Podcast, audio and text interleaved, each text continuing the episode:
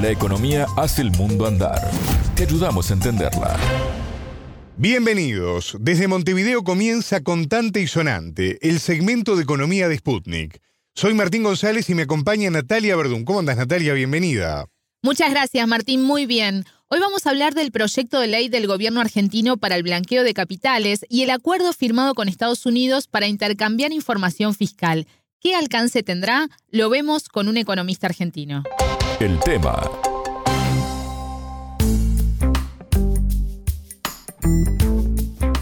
Los argentinos podrían ser los próximos campeones de fútbol, pero la fiebre mundialista Natalia no detiene otros temas que son relevantes para el país, como por ejemplo la deuda con el Fondo Monetario Internacional. Exacto, Martín. Y en ese sentido, el gobierno argentino enviará en estos próximos días un proyecto de ley que llamó de exteriorización del ahorro argentino para sostener el cumplimiento y cancelación de la deuda con el Fondo Monetario Internacional que en pocas palabras busca blanquear capitales no declarados. El objetivo es destinar el 20% de lo recaudado a un fondo para el pago de la deuda y el resto para subsidios a micros, pequeñas y medianas empresas, becas y proyectos para la exploración y explotación de gas natural. ¿Se trata solo de dinero depositado en el exterior del país? En realidad abarca dinero tanto en pesos argentinos como en moneda extranjera que esté fuera o dentro del país también activos financieros incluyendo créditos, bienes inmuebles y muebles, entre otros. Si se abre esta posibilidad, imagino que no habrá sanciones, ¿no, Natalia? Es así, no habrá sanciones ni multas. Lo que sí se deberá pagar una alicuota que será del 5% en marzo, 10% en junio y 15% en septiembre. Y otra cosa importante es que no es obligatoria la repatriación de esos capitales. Este proyecto de ley no es aislado, sino que está vinculado al acuerdo entre Argentina y Estados Unidos para intercambiar información fiscal, que fue firmado los primeros días de diciembre. Se trata de la aplicación del FATCA, por sus siglas en inglés, o Ley de Cumplimiento Fiscal para Cuentas en el Extranjero, vigente en Estados Unidos desde el año 2014. La estimación del gobierno es que hay 100 mil millones de dólares de argentinos depositados en Estados Unidos. Sobre este tema, en este contante y sonante, conversamos con el economista magíster en finanzas públicas argentino Juan Valerdi, quien consideró que la expectativa sobre este acuerdo es mayor a lo efectivo que puede llegar a ser. La entrevista.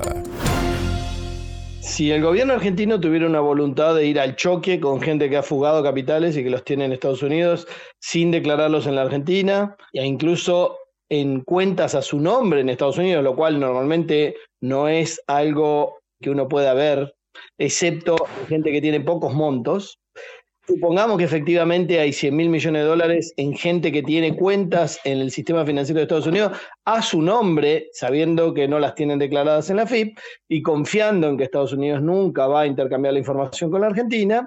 En ese caso, si querés ir al choque y efectivamente tenés un apoyo de Estados Unidos, te dan la información y vos vas y con esa información oficial del sistema financiero y de Estados Unidos, le incautás el dinero a la gente. Digamos, le podés cobrar multas que vayan incluso hasta el 100% del dinero no declarado. Y ese proceso, si bien es largo y demás, tendrías que obviamente confiar en la justicia de tu país, lo cual no es poco, y en la justicia de Estados Unidos, podés incautar la totalidad. Sin embargo, en este convenio, que en realidad es una forma disfrazada de meter el convenio FATCA, que más que convenio es una especie de imposición unilateral de Estados Unidos, la ley FATCA, lo que están haciendo es habilitar esa ley FATCA para la Argentina, que hace bastantes años que está ahí trabado, y entonces todos los bancos del sistema financiero argentino, sean este, argentinos o internacionales, van a poder mandar la información a Estados Unidos y al Tesoro directamente sin ningún tipo de intermediarios del Estado.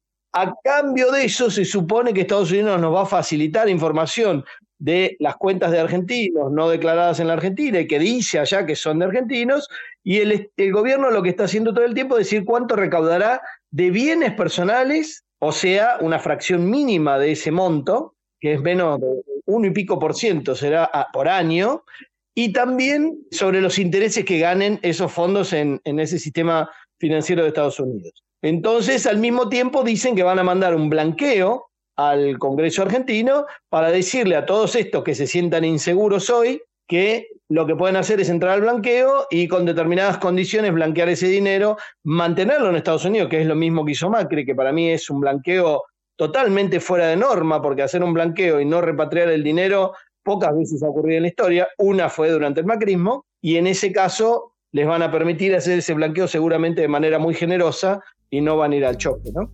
Escuchando a Valerdi, él cuestiona varias cosas, pero una de ellas es que Estados Unidos realmente envíe la información. Exacto, y explica la base de ese cuestionamiento en el siguiente segmento de la nota.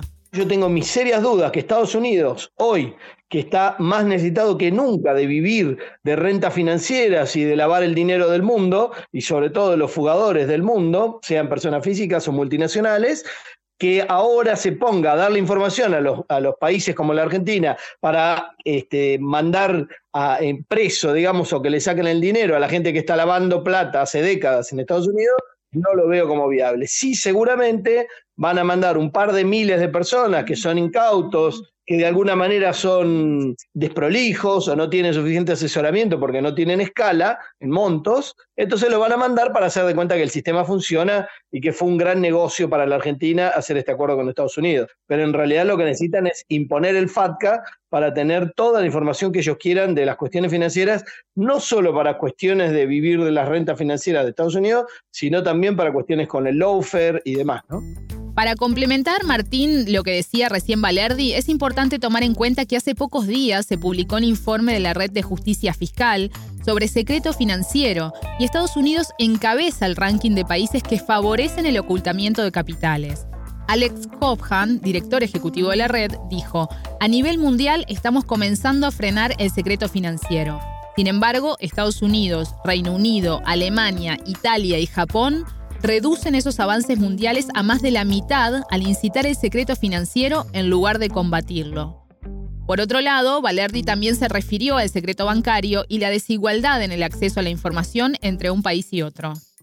Desde el punto de vista de la información que hay dentro de la Argentina, no tengo duda que metiéndose en la ley FATCA de Estados Unidos, adiós al secreto bancario respecto del gobierno de Estados Unidos. Todos los bancos de Argentina van a tener una excusa para mandarle toda la información que le pide a Estados Unidos con la excusa del narcotráfico, con la excusa de eh, la corrupción o del terrorismo. Con cualquier excusa, Estados Unidos va a poder conseguir lo que se le ocurra y los bancos van a estar cubiertos legalmente para mandar esa información. No tengo duda que ella consigue Estados Unidos esa información, pero de maneras que los bancos no están bien cubiertos. En esta manera estaría cubierto.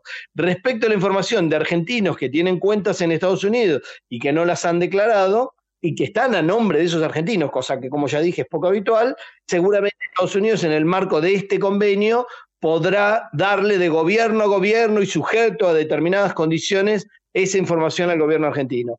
Incluso sospecho que esa información no se podría usar en un proceso penal y sí se podría usar para que la FIP de alguna manera vaya a decirle al contribuyente que tiene esos fondos en el exterior sin declarar acá que sabe que los tiene y que le da la oportunidad de entrar al blanqueo, pero que si no va a tomar medidas y bla, bla, bla.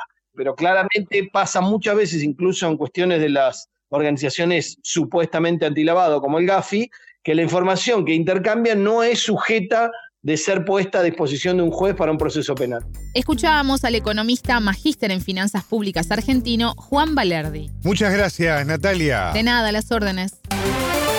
Contante y sonante desde Montevideo.